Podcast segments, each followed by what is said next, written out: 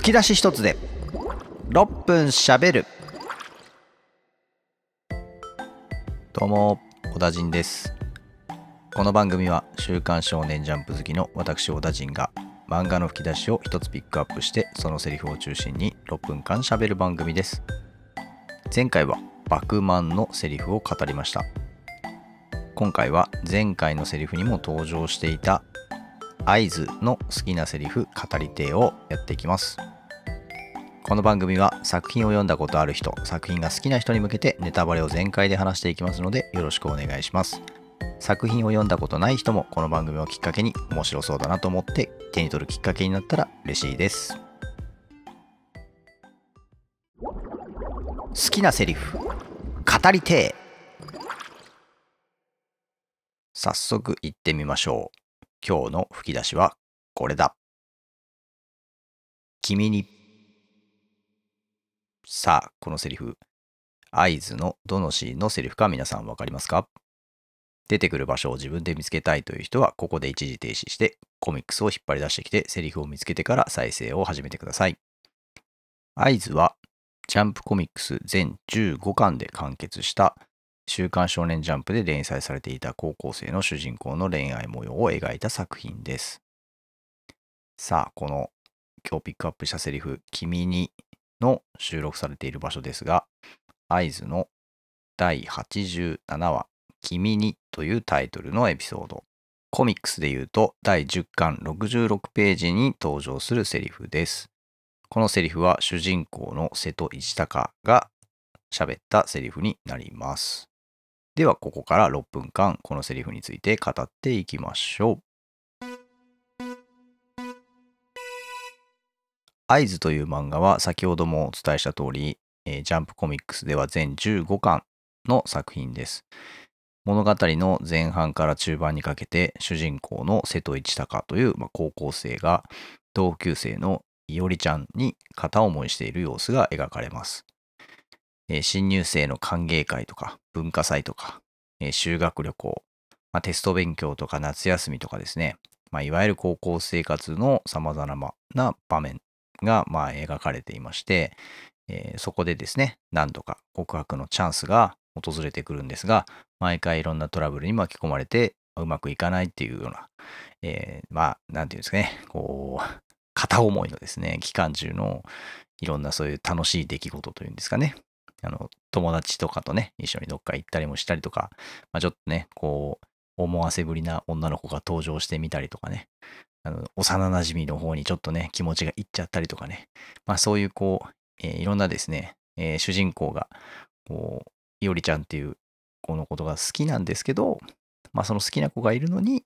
えー、他の子に気持ちが揺れ動いちゃうみたいなことをですね、まあ描いていて、まあその、いおりちゃんという子もその様子をね、まあ、一緒に見ている中で、えー、主人公に対して一体こうどういう思いを持っているのかっていう風なところがですね、こう非常にこう気になってくるような、まあ、そんなことがこう描かれています。で、この合図という作品はですね、基本的に主人公の瀬戸内隆の目線でずっと描かれている作品になります。あの、合図の愛はですね、まあ、えー、登場するキャラクターのそのイニシャルをえー、用いているというふうにも言われてますけども、主人公のその瀬戸内隆の自分目線で描いてるっていうところからも、この愛という、えー、キーワードがこのタイトルに使われているというふうにどうやら言われているようです。で今回私がピックアップした君にというセリフはですね、実はこの作品の世界の中で主人公瀬戸内隆がいおりちゃんに告白をしたシーンのセリフになります。私がこの君にというセリフについて、まあ、語りたい一番のポイントは、この君にというセリフがですね、その告白のシーンに使われているからなんですね。少年漫画とか、まあ少女漫画、まあ恋愛漫画、まあいろんなその、えー、漫画のですね、ストーリーの中で、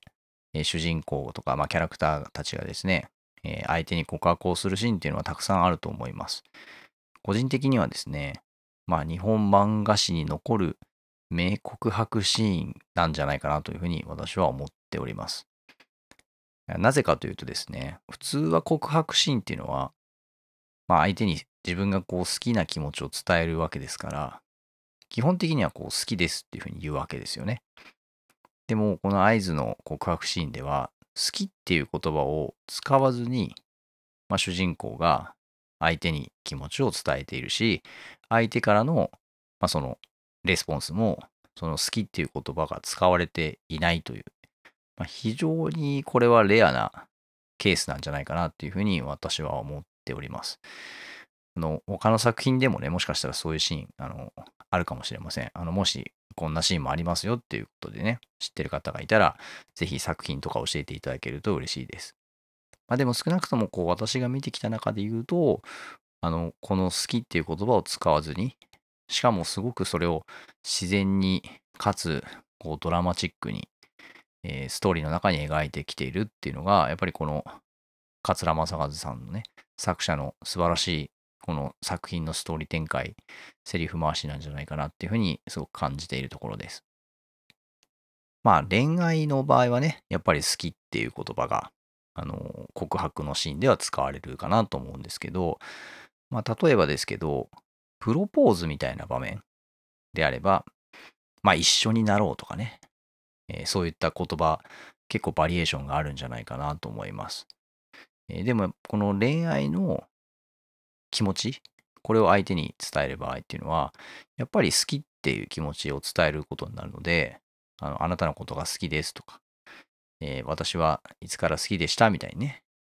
えー、宇宙一好きですみたいなね、まあ、なんかその好きっていう言葉をベースにして、まあ、例えば好きな気持ちの度合いとか、まあ、そのね、いつからみたいなね、期間とか、まあ、なんかそういうこう好きっていうものの気持ちの強さみたいなものをこう表すみたいな、そういう変化系はあるんですけど、でも基本的にはやっぱり好きっていう言葉が中心になるし、まあ、あと例えば、私はあなたのことが好きだから付き合ってくださいとか、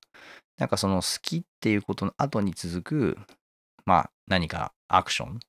まあ付き合うとか、まあキスしてほしいとかね、まあなんか手を握ってくださいとかね、まあわかんないけど、なんかそういうね、いろんな、あの好きっていう言葉の後に続く、アクション、要求みたいなものはね、ここもバリエーションあると思うんですけど、まあ、やっぱり恋愛の場面で相手に気持ちを伝えるっていう言葉としては、好きっていう言葉が使われることが圧倒的に多いんじゃないかなって思います。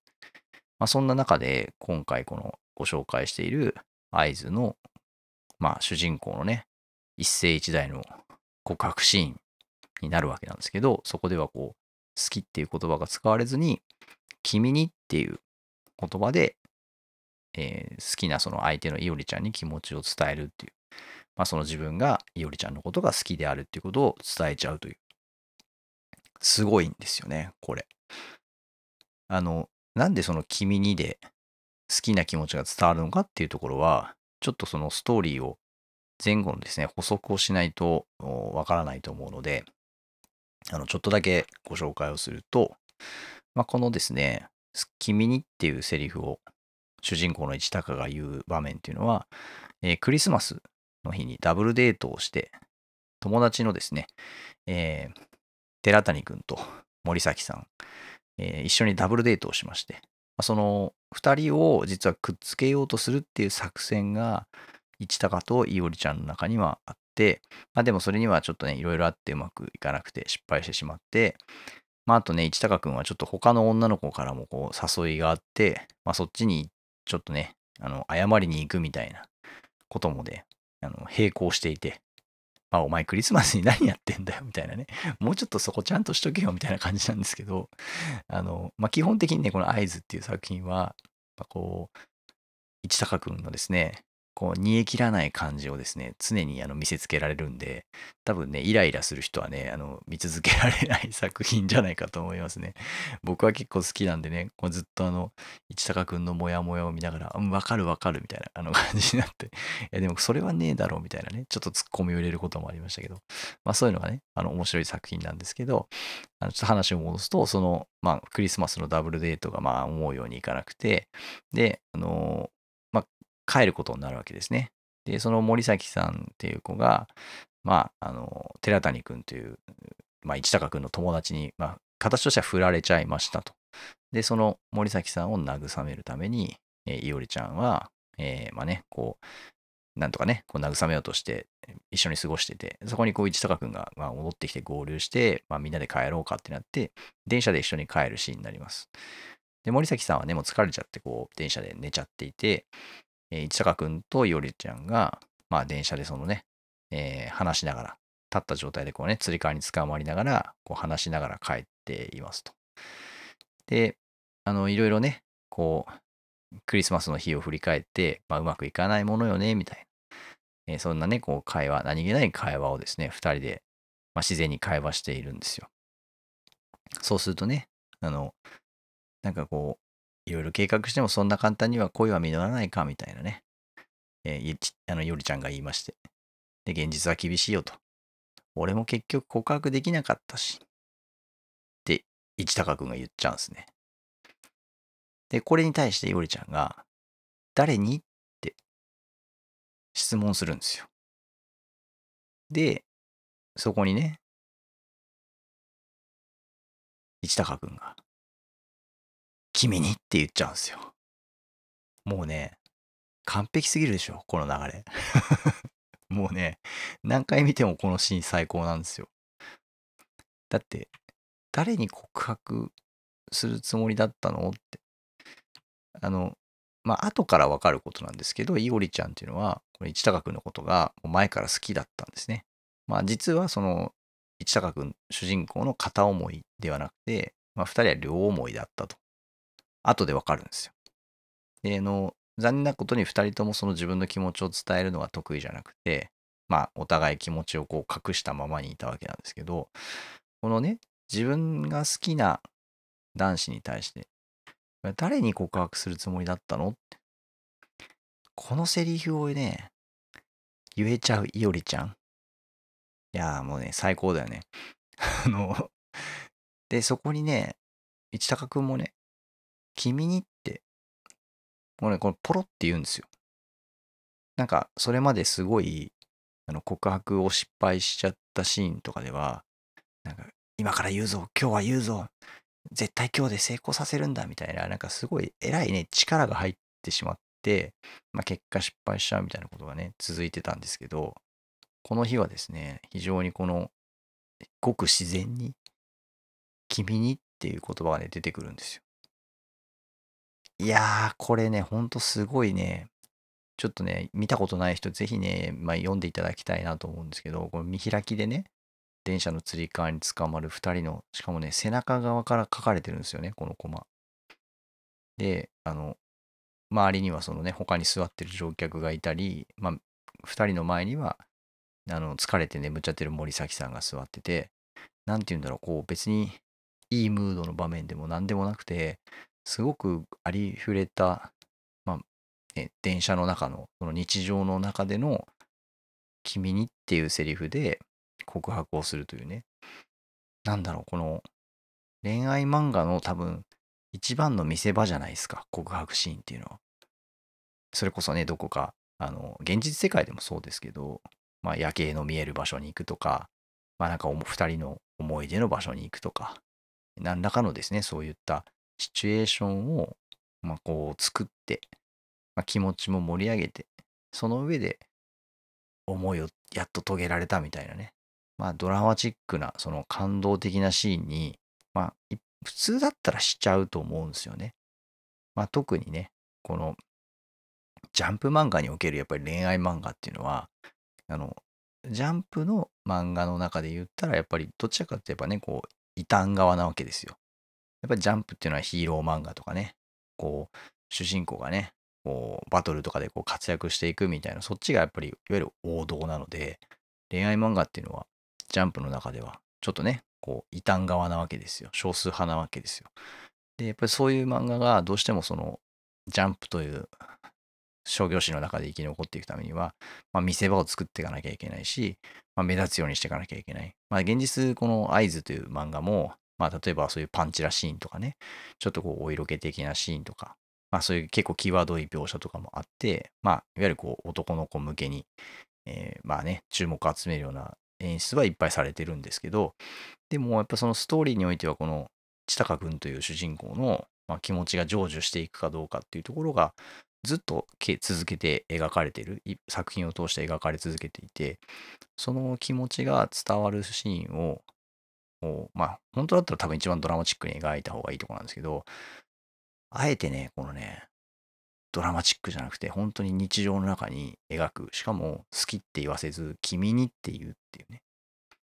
まあ、最高かよと。もう本当ねこのシーンはねあのもう多分僕の漫画を読んでいくこの今後の人生の中でもちょっとこれを超える告白シーンはね見られないんじゃないかなって思ってるぐらい素晴らしいシーンだなと思ってます。ぜひこのね見開きのこのコマをね見てほしいなと思います。で、またね素晴らしいのが言った後なんですよ。言った後にですね電車が駅に着いちゃうんですね。で、いおりちゃんの降りる駅なわけですよ。で、彼女は何もこう反応せずにですね、黙っていて、あの作品のそのコマの中でも顔が見えないんですよね。で、駅に着いてドアが開いて、いおりちゃん降りちゃうんですよ。で、行っちまったよと。何もこうリアクションしてくれないのかよと。これで終わりかよみたいな感じに、まあ、市坂君はですね、あ、こう、自分の中でもう思い始めちゃうんですよね。って思ってからの、いおりちゃんが実はこの電車の方に、中に戻ってきてくれて、このね、1ページのワンカットのこのコマ最高なんですよね。ちょっと下を向いて、あの、何か思いを持ってるね、ちょっと頬をあからめた感じの、あの、いおりちゃんがですね、まあ、市坂君の目にも映るわけですよ。で、ちらっと一坂君の方を見たかなと思ったら、なんて言うと思います？片思いだと思ってた。くーって感じですよね、もうね。最高の返し方じゃないですか。あの、ここでね、私もあなたのことが好きって言わせることもできたと思うし、実は私もあなたに今日告白しようと思ってたのって返すこともできると思うんですよ。でもね、ここで初めて彼女が市高君のことを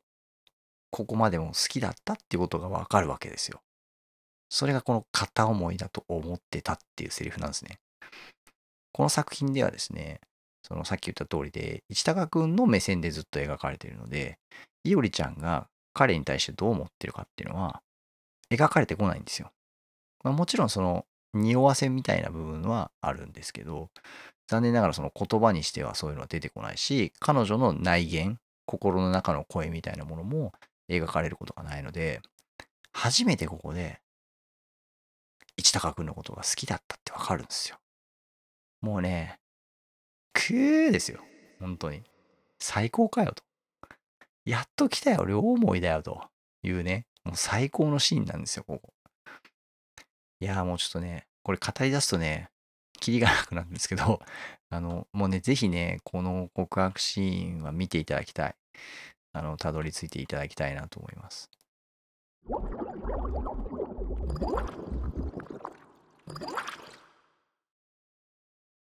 実はこの合図という作品はですね、2017年に実写版のドラマというのが制作されていました。私全く知らなかったんですけども、たまたまの毎に毎週聞いているテレビプロデューサーの佐久間さんのオールナイトニッポンでですね、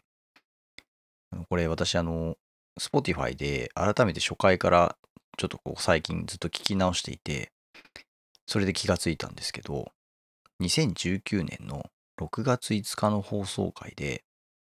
あの、合図の実写ドラマのことをね、佐久間さんが話題にしていて、寺谷が寺谷なんだよって言って爆笑してたんですよ。で、あの、まあ、寺谷くんっていうのは、さっきもちょっと出てきましたけど、主人公の市高くんのまあ友達というか、まあ親友みたいなキャラクターで、もう本当にね、あの、ビジュアル的にもすごい特徴があって、あの、作中でもね、すごいいいやつなんですよ。で、そのね、寺谷が実写版で、マジ寺谷なんだよって言って、なんか大爆笑してて、あの、まあ、そんなに爆笑するなら、ちょっと見てみるかと思って、実は今回ですね、あの、私、あの、これ、6月ぐらいから間空いてるんですけど、あの、実写版の ドラマ全部見ました。あの、寺谷だけ見ようと思って 見始めたんですけど、あの、あまりにもちょっと良すぎて、あの、全部見ちゃいました。これあの、えっ、ー、と、作品が漫画コミックスが全15巻って言ってたんですけど、テレビドラマがですね、えっ、ー、と、1時間のドラマで、えっ、ー、と、13話やってるんですよね。だからほぼほぼコミックス、まあ1巻を1話1時間でやるぐらいの感じ。まあちょっと縮めてますけど、13話なんでね。あのしかもちゃんと全編やってくれてるんですよ。あの物語のね、最初からあの実際の漫画の完結まで本当にちゃんとやってくれてて、めちゃくちゃね、ちゃんと作られてるドラマなんですよ。これはね、マジでおすすめです。あの、本当にね、あの、寺谷が 寺谷です。あの、それを 見るだけでも価値があるんですけど、個人的にはね、いおりちゃんがね、いおりちゃんでしたね。あの、すごい良かったですね。実は私ちょっとあの、漫画から入った作品で、アニメとか実写ってあんま見ない人だったんですよ。どうしても漫画を読んでいる時の自分の中の脳内でのイメージが崩れちゃうのが嫌で、まあ、アニメになるとね、どうしても声優さんの声が入りますし、まあ実写っていうのはやっぱりそのね、キャラクター演じる人もね、そのプロの役者さんがやるわけなんですけど、どうしてもやっぱりこうビジュアル的にね、なかなかちょっと、うん、どうなのかなって思う時とか、まあ、やっぱりこう、漫画原作を、こう、ね、あの、それはそれ、アニメはアニメ、ドラマはドラマっていうふうにも見ることはできるんですけど、なかなかね、そこに至れなくて、最近やっと漫画から入った作品もアニメ見たりドラマ見たりできるようになってきたんですけどね。そう、あの、このね、合図はね、いや、本当にすごくいいですね。それで言うと、本当の市高くんとかはちょっとね、あの、ビジュアル的には似てるわけじゃないんですけど、やっぱりその、煮え切らない感じをね、すごいね、うまく演技してくれてるし、ちゃんとね、その、なんだろうな、いけてない高校生男子をちゃんと演じてくれてて、すごいね、あの、いいんですよ。ぜひね、この合図の実写ドラマ、あの、本当にね、見始めたらよかったので、皆さんもね、見てみてもらえたらなと思います。で、何がいいかっていうと、間がいいんですよ。あの、漫画っていうのは、読むペースを読者が自分で決められますよね。あのどのぐらいのスピードでページをめくるかとか、まあ、そもそもどのぐらいのペースでコマに書いてある文字を読むかとか、次のコマに飛んでいくかっていうのは、自分で決められるんですよ。ゆっくり読む人もいると思うし、まあ、例えば初回はざっと飛ばしてみて、まあ、2回目はじっくり読むみたいな人もいるでしょうし、まあ、行ったり来たり、ページをね、行ったり来たりして見る人もいるでしょうし、あの、そういうこう、自分のペースで読めるじゃないですか。で、あの、もちろん作者は作者で、コマ割りとか、コマの大きさとか、まあ、絵のズームイン、ズームアウトとかね、あの、いろんなそういう描き方によって、いろんなその見せ方で、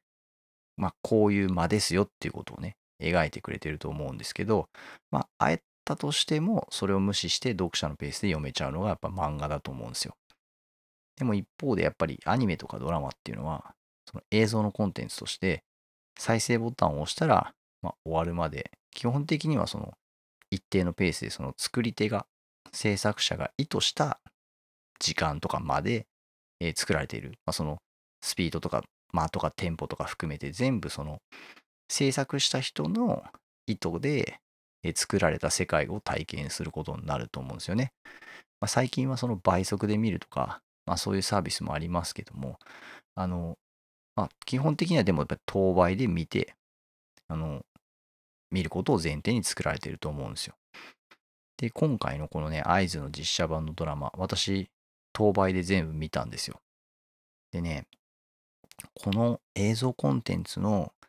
制作者の方が意図して作られた作品世界の間を体感できたっていうのは、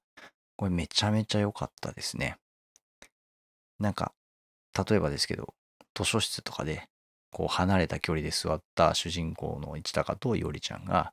ちょっとそのね、ギクシャクしたやり取りをするときの、こうなんかそのギクシャク感、それからそこたまらずに立ち上がって出ていくみたいなところの、まあそういうね、なんか、ああ、確かにこの間を作られたら嫌だよな、みたいなね。なんかそういうのとか。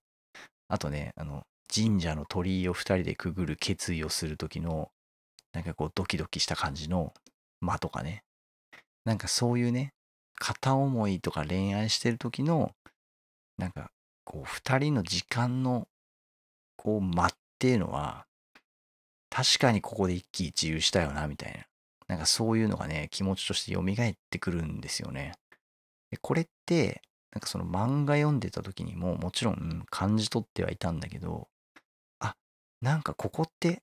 思ってた以上に間があるんだなとか、あ、そうか、ここって作品世界だと、その主人公の心の中の声を、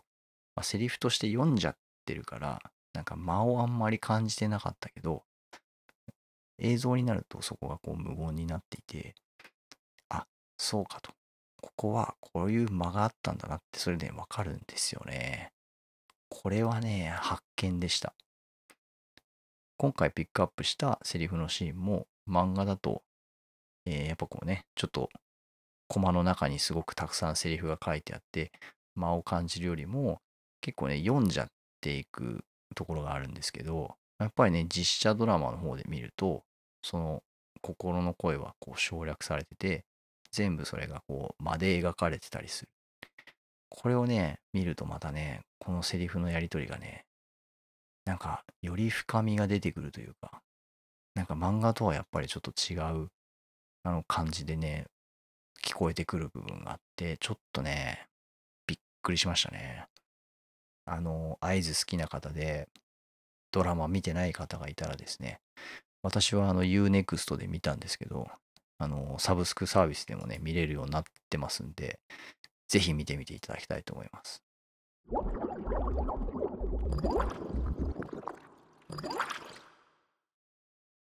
いやー、今日も6分問いながらいっぱい喋ってしまいました。もうお決まりですね。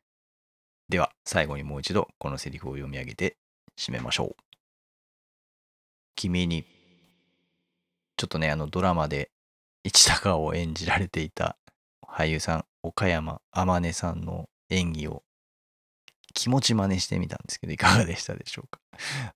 えー、ちなみに今のこの君にっていうセリフはドラマ版ですと、えっ、ー、と、第8話、君にっていうタイトル、エピソードタイトルのところに出てきます。の吉月伊織ちゃん役は白石聖さん。寺谷くん役はね、飯島空さんっていう俳優さんがやってらっしゃいます。あの、ちょっとね、他の作品でもどんな役をやられてるのかなって気になったので、まあ、ちょっとね、見てみようかなと思ってます。ぜひね、皆さん、ドラマ版も見ていただけたら嬉しいです。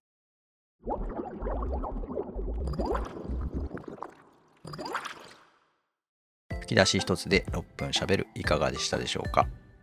何はともあれ、とりあえず番組のフォロー、お気に入り登録お願いします。レビューコメントや SNS などでのシェアも大歓迎です。紹介してほしいセリフのある人や普通のお便りを送っていただける人はぜひ番組概要欄に書いてあるリンクから投稿フォームにアクセスしてお送りください。まだ読んだことのない作品の場合、紹介するまでに少々お時間をいただくかもしれません。えー、と言いながらですね、まあ、そもそも今この番組が、えー、数ヶ月間を空けての配信になってしまいましたあの。楽しみにしていただいてた方がいらっしゃったら申し訳ありません。もともとちょっとこの番組をね、毎週お届けしていく予定で考えてたんですけど、